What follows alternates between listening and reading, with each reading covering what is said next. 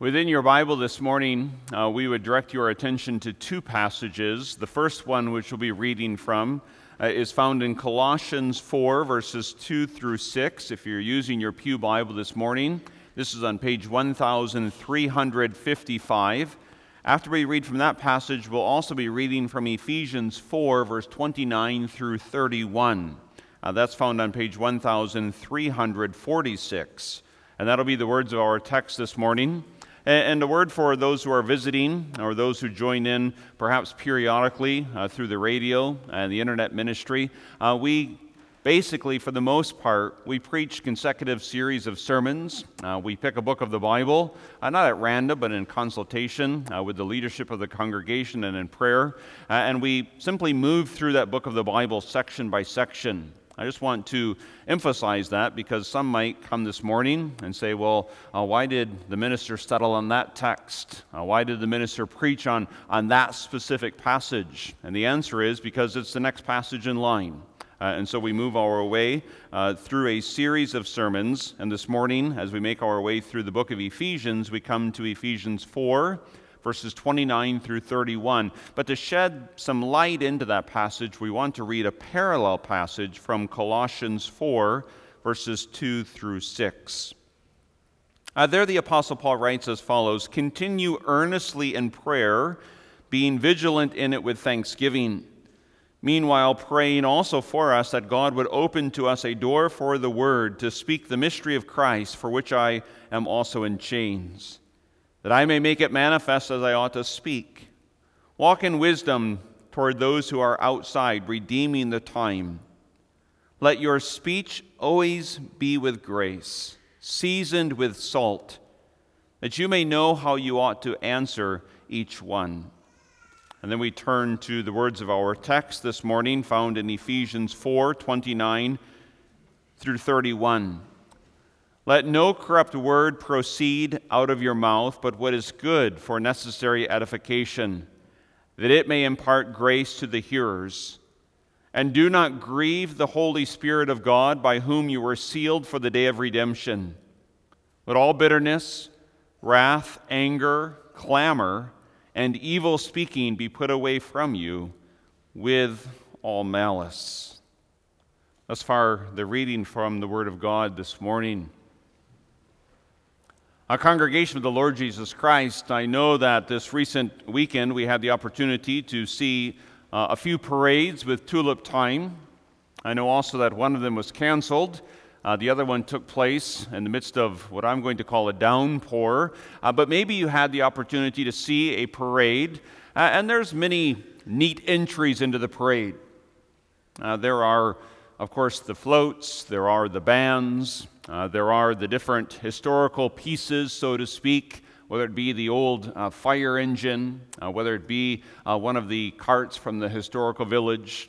Uh, there are, of course, what they call now antique tractors, although when I see them, I don't know that they're so antique. It seems like just yesterday the farmers were using them as they worked their fields. But one of the entries into the Tulip Time Parade that I'm always a bit fascinated by are the horses. Maybe it's because my grandfather was a horseman. Uh, he loved his horses. Boys and girls, maybe you saw the horses that, that pulled the uh, chariots, I'm going to call it, or maybe buggies. I, I think it uh, contained the, the queen and her court. Uh, these rather large animals, these horses. You can see their, their powerful muscles, especially in their legs, as they prance about as they're eager to pull the carriage down the path of the parade.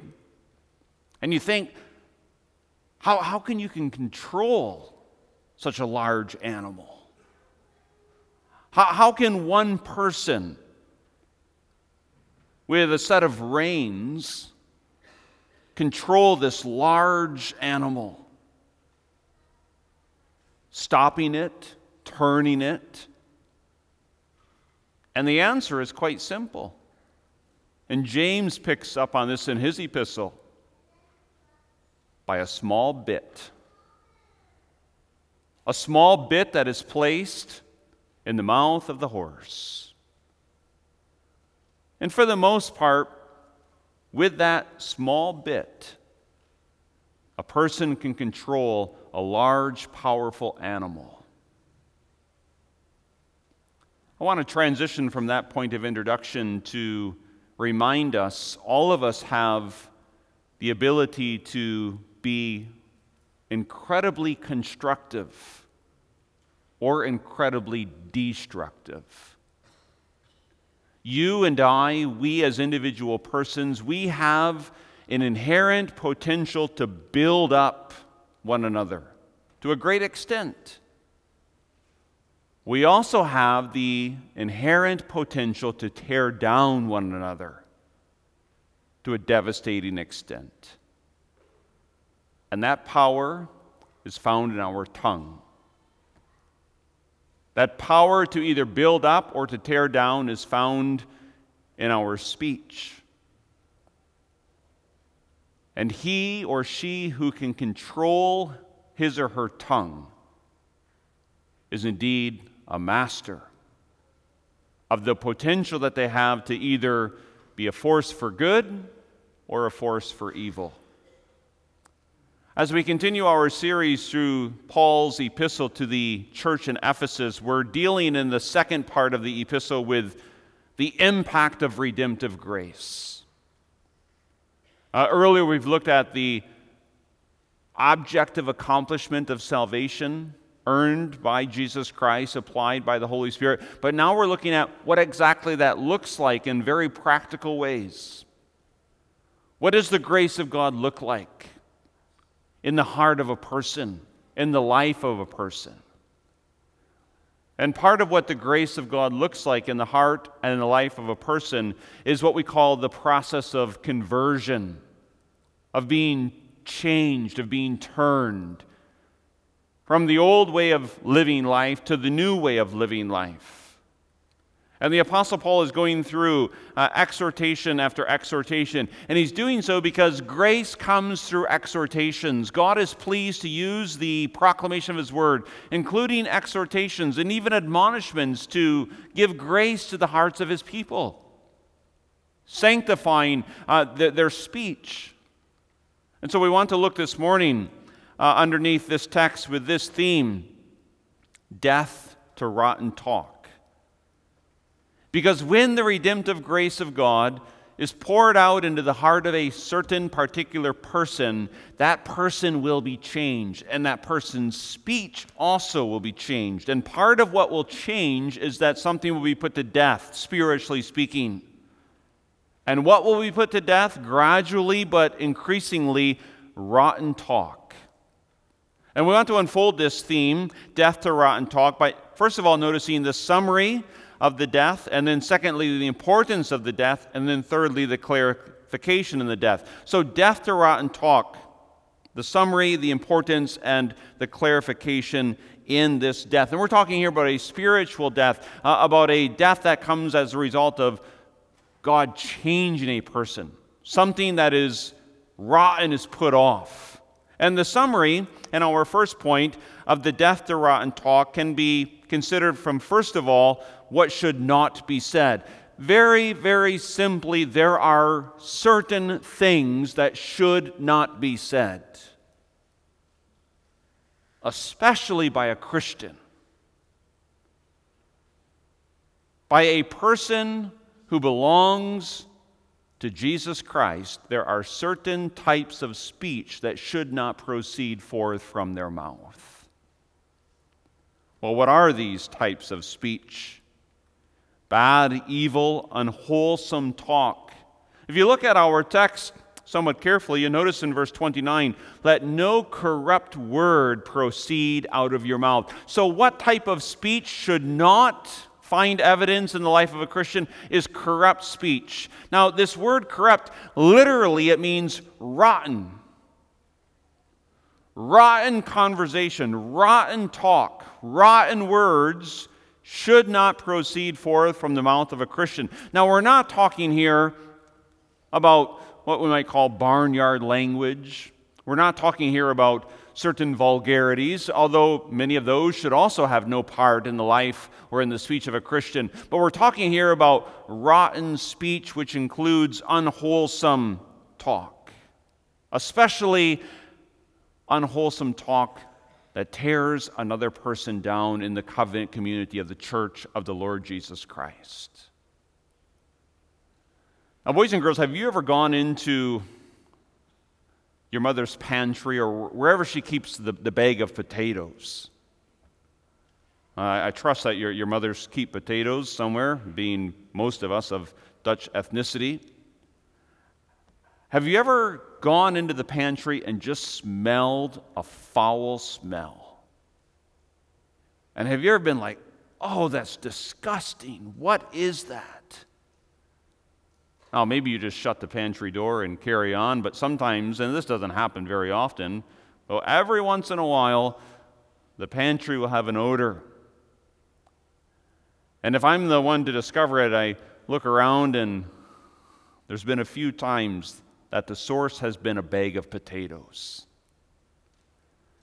And you look in the bag of potatoes, and most of the potatoes are all good. But near the bottom, sometimes there might be one that just is absolutely foul smelling.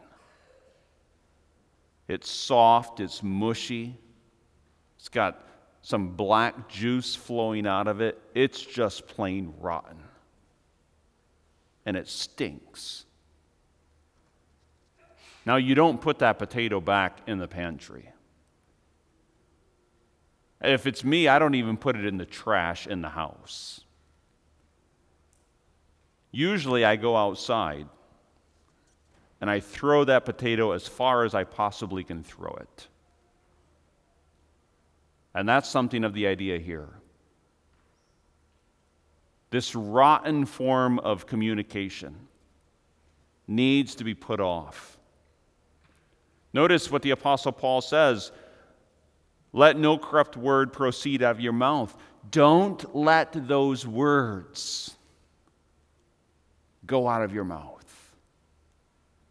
Harness your tongue, harness your speech. There are certain things that should not be said by the Christian.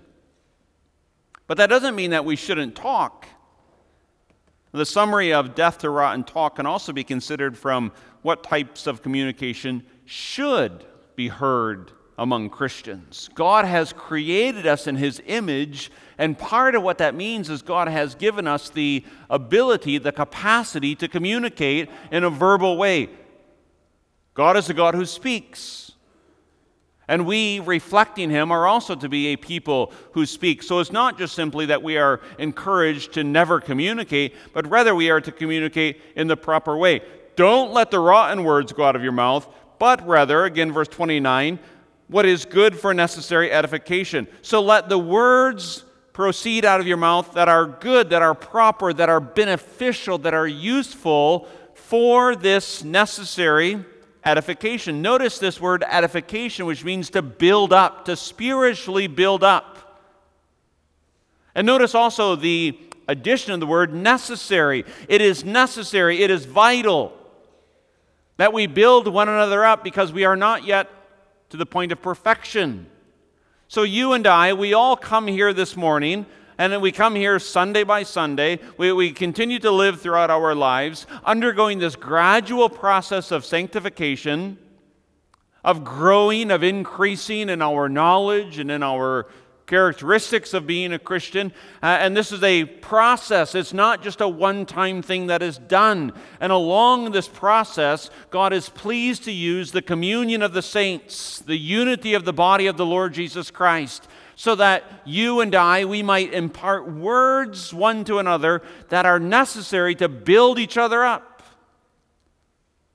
And so your speech is vitally necessary to build up your fellow believer in the faith.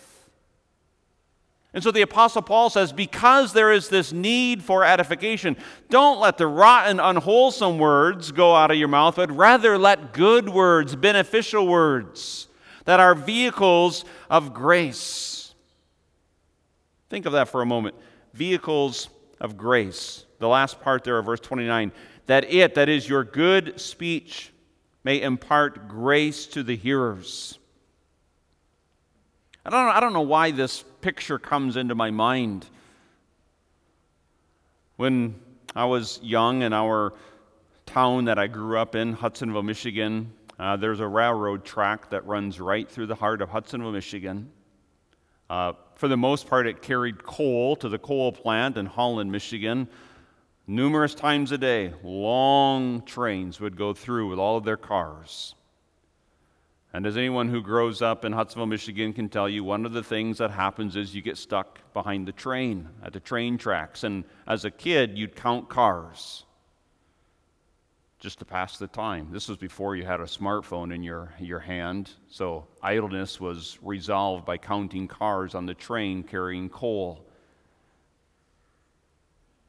But think of your words like a car of a train. Sometimes we'd count trains, and some of these trains would have up to a 100 cars. Think of how many words you speak every day. A lot more than 100. And now think of what your words carry. Are they train cars, figuratively speaking, filled with grace? Traveling into the ears and into the mind and into the heart of those whom you speak to. There's also a saying that we learned growing up the loudest wagons are empty wagons. That's true of train cars as well. But in that context, the analogy was more to what we called gravity wagons. A gravity wagon full of Grain goes down the gravel road, for the most part, rather quietly, but an empty gravity wagon makes all kinds of noise, carrying absolutely nothing. And so are the words, sadly, of many a person. Much noise, very little substance. What about your words? What about my words? Don't let rotten talk proceed out of your mouth, but rather that which is good, useful, beneficial, necessary to carry grace into the heart and into the life of those who hear. The tongue is powerful. And that's why it's so important that we put to death rotten talk in our second point. But notice that the Apostle Paul brings up uh, another point of emphasis found there in verse 30 Do not grieve the Holy Spirit of God, by whom you were sealed for the day of redemption. Now, the Apostle Paul, he doesn't just drop this verse in the middle of nowhere, it's in its context, so it, it's intimately connected with our speech. First of all, a few points about the person of the Holy Spirit. You and I, as Christians, you and I, as those who profess to belong to the Lord Jesus Christ, are to put to death rotten speech because of the impact that that rotten speech has on the person of the Holy Spirit. The person of the Holy Spirit, the third person of the Trinity. We believe there is one only true God, but that God exists, and so he has revealed himself as being three distinct, co equal, co essential, co eternal persons the Father, the Son, and the Holy Spirit. The Holy Spirit, especially, is what we call the agent that applies salvation, that applies redemption, including the agent that works this work of sanctification. and to do so, the Holy Spirit takes up residence within our hearts, within our souls, within that spiritual element of our very person. Now, of course, the Holy Spirit, being fully God, is omnipresent. The Holy Spirit is present everywhere in the entirety of his being and in his person, but he has a unique presence within the heart and within the soul of the Christian. You'll notice this, for example, if you flip back to Ephesians 2, uh, verse 22. Uh, and there the Apostle Paul points out uh, this powerful reality when he says in verse 22 In whom you also are being built together for a dwelling place of God in the Spirit. So, you and I, as individual Christians, but also as a Christian church, uh, our purpose of existence is that we might be a temple of God, that the Holy Spirit might reside within our hearts, fellowshipping with us, communing with us, interacting with us. And part of the work of the Holy Spirit includes what the Apostle Paul says sealing us. If you flip back to our text, you notice there, verse 30, by whom you were sealed for the day of redemption. Now, we don't use seals a whole lot anymore, although some of you, uh, in a couple of weeks, Lord willing, will, uh, will graduate uh, and you'll receive a diploma. And on that diploma, there will be a seal affixed to it. Uh, you can think also, perhaps, sometimes uh, you go into uh, the doctor's office and maybe you uh, hopefully, you don't question uh, the validity of your doctor, but uh, if you ever do just kind of wonder, uh, is he a legitimate doctor? Uh, sometimes they'll have their, uh, their doctorate positioned in a place of prominence. And you can say, well, where did he get this? Is it, a, is it at a valid, accredited institution? And there will be a seal affixed to it. And so, what a seal does is it communicates both ownership but also validity. And you can put the two together validity uh, of ownership. And when God redeems a person, when God saves a person, God gives the person of the Holy Spirit into the heart of that individual person whom God has redeemed as a seal, a seal that testifies that that person is no longer their own but belongs to God. And so the Holy Spirit resides within the heart of the Christian to bring about this testimony. I am not my own. And that includes my tongue is not my own, my words are not my own, my speech is not my own. The Lord is the Lord of all aspects of my life, including my communication. And the Holy Spirit is just that holy loving only that which is perfectly righteous, abhorring that which is sinful. And here's the connection if a person who belongs to Christ sinfully engages in sinful conduct, they grieve the Holy Spirit.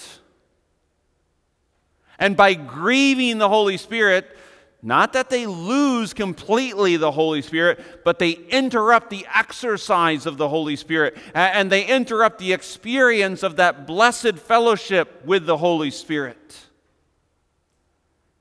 And here again, perhaps an analogy is helpful. Uh, many of us, again, with our Dutch heritage, uh, we had mothers, we had grandmothers, we had great grandmothers uh, who believed, and it's not biblical in the sense that you'll find it in Scripture, but that cleanliness is next to godliness. And I can think of uh, a grandmother in particular, my wife's grandmother, Grandma Van Dyke, and she was meticulous with cleanliness. You walked into her home, there was not a speck of dust anywhere to be found, and everything was in absolute order. Now, Grandpa Van Dyke was different. Uh, Grandpa Van Dyke loved to work in the dirt and carry home most of the dirt in which he worked.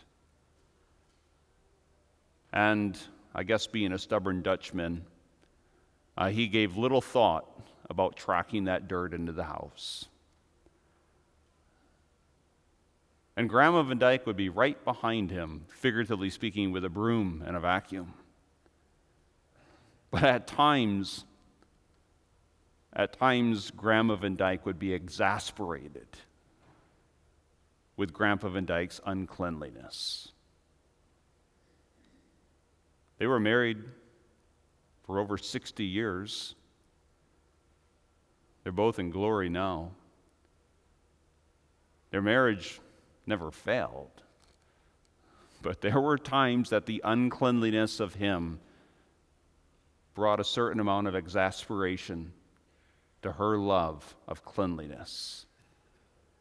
And that's something of what happens when a Christian engages in rotten talk. The Holy Spirit is upset by it, is grieved by it, is saddened by it. and the influence of the Holy Spirit within a person's heart is interrupted. And this applies to sinful conduct across the board. Don't think as a Christian that you can interact in a sinful way without any negative result. The Holy Spirit loves holiness.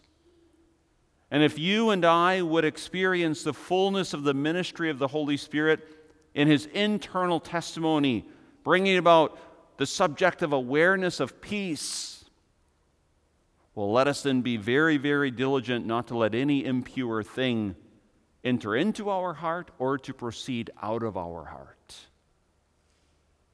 Do not let rotten words go forth from your mouth, lest you grieve the Holy Spirit. This is why it's so important. Uh, but also, we want to make just a note of clarification. We want to be as clear as the text is. You notice that the Apostle Paul in verse 31 comes back to a bit of clarification to describe the rotten talk. Rotten talk is bitterness, wrath, anger, clamor, and evil speaking. And then there is the root of all of this malice. So, a clarification what needs to die? These types of unwholesome talk, these types of rotten talk, bitterness. Now, bitterness is more than a word, bitterness is the attitude behind the word. Uh, to quote one Reformed commentator, bitterness is the disposition of the person with a tongue sharp as an arrow, keen as a razor. Because some words that are spoken, they're like an arrow. And not like a kid's bow and arrow. I'm not even sure if they even make these anymore. You know, when I was a kid, we had a bow and arrow, and I had a big suction cup on the end of it. We, we would, down in the basement, we would shoot these things for hours at our mother's wash machine, and it would stick on there. Did no harm, I don't think, anyways. That's not the type of arrow that we're talking about. We're talking about a deadly arrow, the type of arrow that a bow hunter uses that can pierce through flesh, that can cut apart organs, that can bring about death. Some words are like those deadly arrows because they proceed out of an inner disposition of a person that is characterized by bitterness. Keen as a razor, able to stick right into the heart of the person being talked to or talked about. All the words of many, many, many a person have killed many, many, many a reputation. And sadly, sometimes purposely so. The Holy Spirit does not produce bitterness. Bitterness is not a fruit of the Spirit. In fact, bitterness is the exact contrary to the fruit of the Spirit. What is the first characteristic of the fruit of the Spirit? Love. Love and bitterness are incompatible. And the second characteristic of the fruit of the Spirit? Joy. Joy and bitterness are incompatible. You will not find the two coexisting within the heart of a person. You'll never look at a person and say, ah, that person is a joyful, bitter critic. It's either one or the other. And the Apostle Paul says words that are motivated and even seasoned with bitterness, put them away. Like that rotten potato, that needs to be thrown as far away from your residence as you can possibly get it. Because if you take a rotten potato and just put it in the trash in the kitchen, what's going to happen? Every time you walk by that trash, you'll smell that rotten potato. If you take that rotten potato and just put it on the counter in the kitchen, you're still going to smell it. So you need to get rid of it. You need to throw it as far as you can. And, and, the attitude and the words that come forth out of bitterness, designed to tear down your fellow man, be done with them. And I say this to myself as well be done with such communication. It does not glorify God, and it does not edify the hearer. It does nothing but damage damage to the own person's soul and damage to the other person's soul. And even on practical matters, we've all seen uh, the absolute potential of a positive word of encouragement given to someone in a time of need. You can almost see their face lifted and joy restored as a word of affirmation or a word of encouragement comes. But we've also seen the countenance of people fall because of the negative communication that they've been a recipient of. You can just see the energy drain out of them as they are subjected to bitter speech to wrath, to clamor. And clamor is one of these words. I know there's a big technical word for it. I can't think of it right now. Clamor uh, is a word that when you say it, it just sounds like what it is clamorous speech. Just a, an aggravating tone, just a grating upon the ears. Clamor.